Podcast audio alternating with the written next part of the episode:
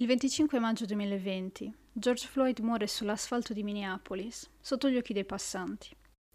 La causa della morte di George viene riferita inizialmente come morte naturale per arresto cardiaco e successivamente come asfissia. È evidente che George muore ucciso per mano della polizia. Il video dei suoi ultimi 8 minuti e 46 secondi viene pubblicato su internet. In pochi giorni tutto il mondo conosce la sua tragica fine. Il popolo americano si ribella, non si può rimanere indifferenti e durante il lockdown più di 100.000 statunitensi scendono in piazza per protestare, a sostegno del movimento Black Lives Matter, con manifestazioni pacifiche e non. Il motto che si ripete per le strade è I can't breathe. Non riesco a respirare. Le ultime parole con cui George implorava il poliziotto affinché togliesse il ginocchio dalla sua nuca. Emblematicamente quelle ultime parole rappresentano la condizione della comunità afroamericana, asfissiata ed oppressa nel paese della libertà. Durante le manifestazioni bianchi e neri protestano insieme per poter costruire una società inclusiva, equilibrata e democratica che permetta a tutti i suoi cittadini la stessa valorizzazione e libertà e dove i rischi e le opportunità non siano sproporzionati in base al colore della pelle. George muore perché il suo crimine è stato quello di nascere nero in un sistema dominato dal razzismo e dalla discriminazione. Milioni di persone nel mondo vivono nella paura di essere uccisi per il colore della propria pelle. Milioni di persone giornalmente vivono nella violenza e subiscono le conseguenze della discriminazione. Quando sono stati riaperti i dibattiti, si è ricominciato a parlare di razzismo e discriminazione, d'odio razziale e di disuguaglianze, ma raramente si è parlato del fenomeno alla base di questi atti di violenza. La deumanizzazione è un termine particolare abbastanza raro, che attualmente sta ricevendo più interesse e viene citato maggiormente negli articoli. Forse è più trattato negli ambiti accademici, ma che descrive pienamente quello che accade ogni giorno, in ogni angolo del mondo. La deumanizzazione è l'atto di percepire gli altri meno umani di noi. Significa vedere l'altra persona come priva delle normali caratteristiche umane. Secondo la psicologia esistono due forme di deumanizzazione, quella che nega all'altro la natura umana, comparandola ad un animale, è quello che la nega perché è visto come un oggetto, e questo in genere viene fatto nei confronti delle donne. La deumanizzazione si esprime tramite atti di ostracismo sociale, indifferenza nei confronti della sofferenza e mancanza di rispetto, atti che spesso vengono minimizzati dalla società, percepiti quasi come innocenti e giustificabili, privi di conseguenze negative su chi le esercita e chi le subisce, ma ovviamente le conseguenze ci sono. Deumanizzare l'altro significa incrementare i comportamenti antisociali, l'aggressività, la violenza, il bullismo e favorire i comportamenti ostili come l'emarginazione. Aumentando l'ostilità e l'aggressione si raggiunge una perdita di valori morali. Chi viene demonizzato è ritenuto inferiore, di minore importanza nella società e gode di minor protezione dalla violenza. Chi viene deumanizzato si sente colpevolizzato, viene schiacciata la sua autostima, portato al senso di vergogna, si rende la persona fragile e di conseguenza più forte l'atto stesso di violenza, minimizzando la sofferenza inflitta. Un loop che diventa una prigione per chi la subisce. Chi viene trattato come inferiore viene distrutto emotivamente. La tristezza, la rabbia, lo sconforto sono gli stati emotivi più ricorrenti di chi subisce l'atto della deumanizzazione. L'empatia è la capacità di riuscire a percepire lo stato emotivo di un'altra persona. Ci permette di medesimarci in lei e percepirne come nostri i suoi punti di vista, i suoi pensieri, i sentimenti, le emozioni, il pathos. L'empatia ci aiuta nel ragionamento sullo stato mentale degli altri. Sopprimendola, il nostro ragionamento assume un funzionamento meccanico, sulla risoluzione dei problemi e sulle decisioni. Istintivamente tendiamo a provare maggiore empatia per chi ci è simile e per chi vediamo più debole di noi. Per dei poliziotti bianchi americani sarà più facile provare empatia perché è bianco, sarà più facile essere accondiscendente nei confronti dei bianchi e meno per i cittadini neri. Deumanizzare significa eliminare il fattore morale nella decisione e sollevare di conseguenza problemi etici questo perché le decisioni difficili vengono dalla natura morale e dai problemi sociali del presente. Ragionare e fare decisioni richiede le nostre emozioni e la nostra esperienza nell'essere umani. Spegnerle significa non percepirne vicinanza, ignorarle. Sparare, violentare, insultare, aggredire, intimidire una persona che ai nostri occhi non è persona, non è un essere umano, quasi ci ripulisce la coscienza spesso ci fa pensare che quell'atto di violenza in fondo se lo meritava Avere pregiudizi incide su tutto questo meccanismo. Il pregiudizio incide sul pensiero, sul ragionamento e sull'azione che eseguiamo e sulle scelte che facciamo. Seguire un pregiudizio significa non vedere le cose per come sono e non vedere le persone per quello che sono. Persone.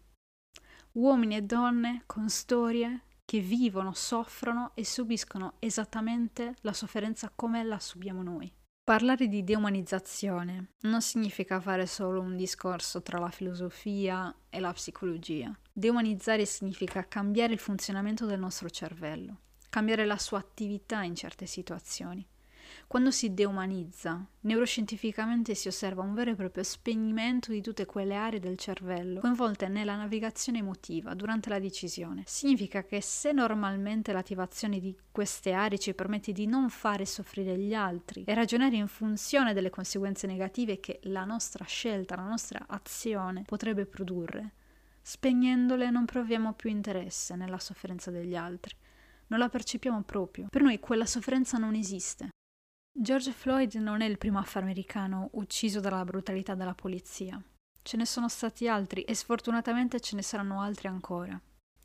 Sean King, nel suo podcast The Breakdown, ha mosso un tema molto importante durante una sua vecchia puntata. Perché la storia si ripete? Perché l'essere umano continua a fare gli stessi errori? Perché sembra che i fatti e gli eventi si ripetano ciclicamente. Pensiamo di essere sempre migliori di chi è venuto prima di noi. Pensiamo che il nostro secolo sia migliore di quello passato, che gli ultimi dieci anni siano stati migliori di quelli precedenti.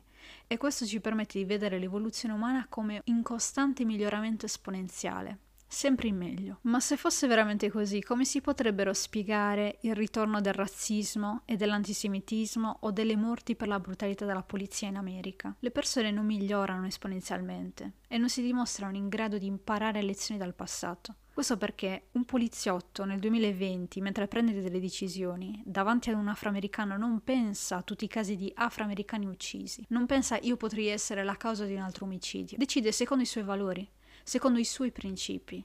A cosa diamo valore? Cos'è importante per noi? Se non diamo valore alla vita del rifugiato di guerra, la sua esistenza continuerà ad essere confinata in un campo per rifugiati, emarginato dal resto della comunità ed escluso dalle opportunità che potrebbe avere dalla società. Se continuiamo a non dare valore alla vita di chi arriva dal mare, uomini e donne continueranno a morire e ad essere discriminati nei paesi che li ospiteranno e dove faranno nascere i loro figli. Non è la storia a farci decidere. Se dai valore alla storia, è probabile che farai le tue scelte pensando al passato. Ma se non è una tua priorità la storia, non la prenderà in considerazione. Se si continua a non dare valore alla vita, si continuerà ad uccidere. I nostri valori sono nella nostra mente, non nell'etica, e le decisioni non le fa la storia, le facciamo noi. Se a deumanizzare è la nostra mente e l'odio e il pregiudizio sono i vermi che si nutrono del pensiero, è da lì che bisogna partire. Cambiare le menti significa cambiare il pensiero, cambiare il pensiero significa cambiare le azioni e cambiare le azioni significa cambiare la realtà in cui viviamo. Quando il caso George Floyd è esploso, molti attivisti hanno chiesto ai politici di tagliare i fondi alla polizia e ridistribuirli in altre attività di supporto alla comunità come salute mentale, dipendenza e povertà. Questo secondo gli attivisti può aiutare a migliorare la vita dei cittadini e rendere l'America un posto più sicuro e libero. Farlo potrebbe essere una possibilità di cambiamento, ma aiuterebbe veramente a ridurre le uccisioni delle minoranze. Bastano solo delle leggi nuove per cambiare le cose. Fare delle leggi non potrebbe da sola essere la soluzione. Può cambiare forse l'attenzione su un certo problema, ma non cambiare del tutto il corso dei fatti. L'odio è radicato nel pensiero e nelle azioni. Creare nuove leggi può sicuramente dare la soddisfazione di aver fatto qualcosa, che non è assolutamente poco, ma non è esattamente abbastanza. Il problema è che mentiamo quando parliamo di noi stessi. Quando ci raccontiamo come popolo a livello storico, spesso cambiamo le narrative. Non prendiamo in considerazione tutti i punti di vista e questo può cambiare il racconto dei fatti. Insieme alle manifestazioni del Black Lives Matter si è accompagnato all'abbattimento delle statue di colonizzatori e figure legate allo schiavismo. La protesta è iniziata negli Stati Uniti ed è arrivata anche in Europa. A Bristol la statua di Edward Colston è stata sostituita per 25 ore da una statua raffigurante una protestante afroamericana con il pugno alzato. E a Milano la statua di Indro Montanelli è stata imbrattata di rosso. Qualche anno fa mi è capitato di guardare un video su YouTube prodotto da The Cut. Si chiama Christopher Columbus, Native Americans, One Word. Ed è un video dove un gruppo di persone, tutti nativi americani di varie fasce d'età, reagiscono e dicono la prima cosa che viene loro in mente alla parola Cristoforo Colombo. Ricordo che rimasi molto colpita perché per la prima volta sentivo parlare di Cristoforo Colombo come di un assassino, di una persona malvagia, di un invasore. Per la prima volta sentivo associare al suo nome parole come dolore, violentatore, genocida. Per la prima volta vedevo delle persone piangere nel sentire il nome di Cristoforo Colombo e mi ha in un certo senso sconvolto. Capire che per una comunità la figura di Colombo non aveva lo stesso immaginario che a me è sempre stato insegnato ha cambiato completamente la mia prospettiva. Come poteva essere possibile che per un gruppo di persone al mondo Colombo veniva descritto come io descriverei un dittatore come Hitler o Mussolini, genocida, assassino, malvagio? Com'è possibile? Com'è possibile che per me Colombo è un eroe e per qualcun altro un genocida? Questo mi ha fatto pensare che forse c'è una parte della storia che manca, che forse c'è un punto di vista che non viene approfondito e trasmesso alle generazioni, che forse abbiamo cambiato la storia su certi punti di vista, che forse la storia come la conosciamo è una visione nostra dei fatti, ma non è l'assoluta verità, che forse ci affezioniamo ad alcune narrative per sentirci delle brave persone a volte, e che forse non sempre lo siamo state. Non so che cosa è meglio, che cosa è giusto, sbagliato o cosa si dovrebbe fare. Lasciare le statue, toglierle, sostituirle, non lo so. Non mi sento la persona più adatta nel fare certi discorsi su che cosa dobbiamo ricordare e chi dovremmo tenere rappresentato nelle piazze e nei luoghi pubblici. So di certo altre cose. Il razzismo è reale. L'antisemitismo è reale. La misoginia è reale. L'omofobia è reale. L'odio è reale, la violenza è reale, la deumanizzazione è reale. Il cambiamento è possibile. Ci sono persone che soffrono in ogni parte del mondo, anche nel mio paese, l'Italia, e che la loro sofferenza è reale. Nel mio paese ci sono disuguaglianze e non ci sono delle piene pari opportunità per tutti. Essere una donna è difficile, essere nero è difficile, essere ebreo è difficile. Fare parte della comunità LGBT è difficile.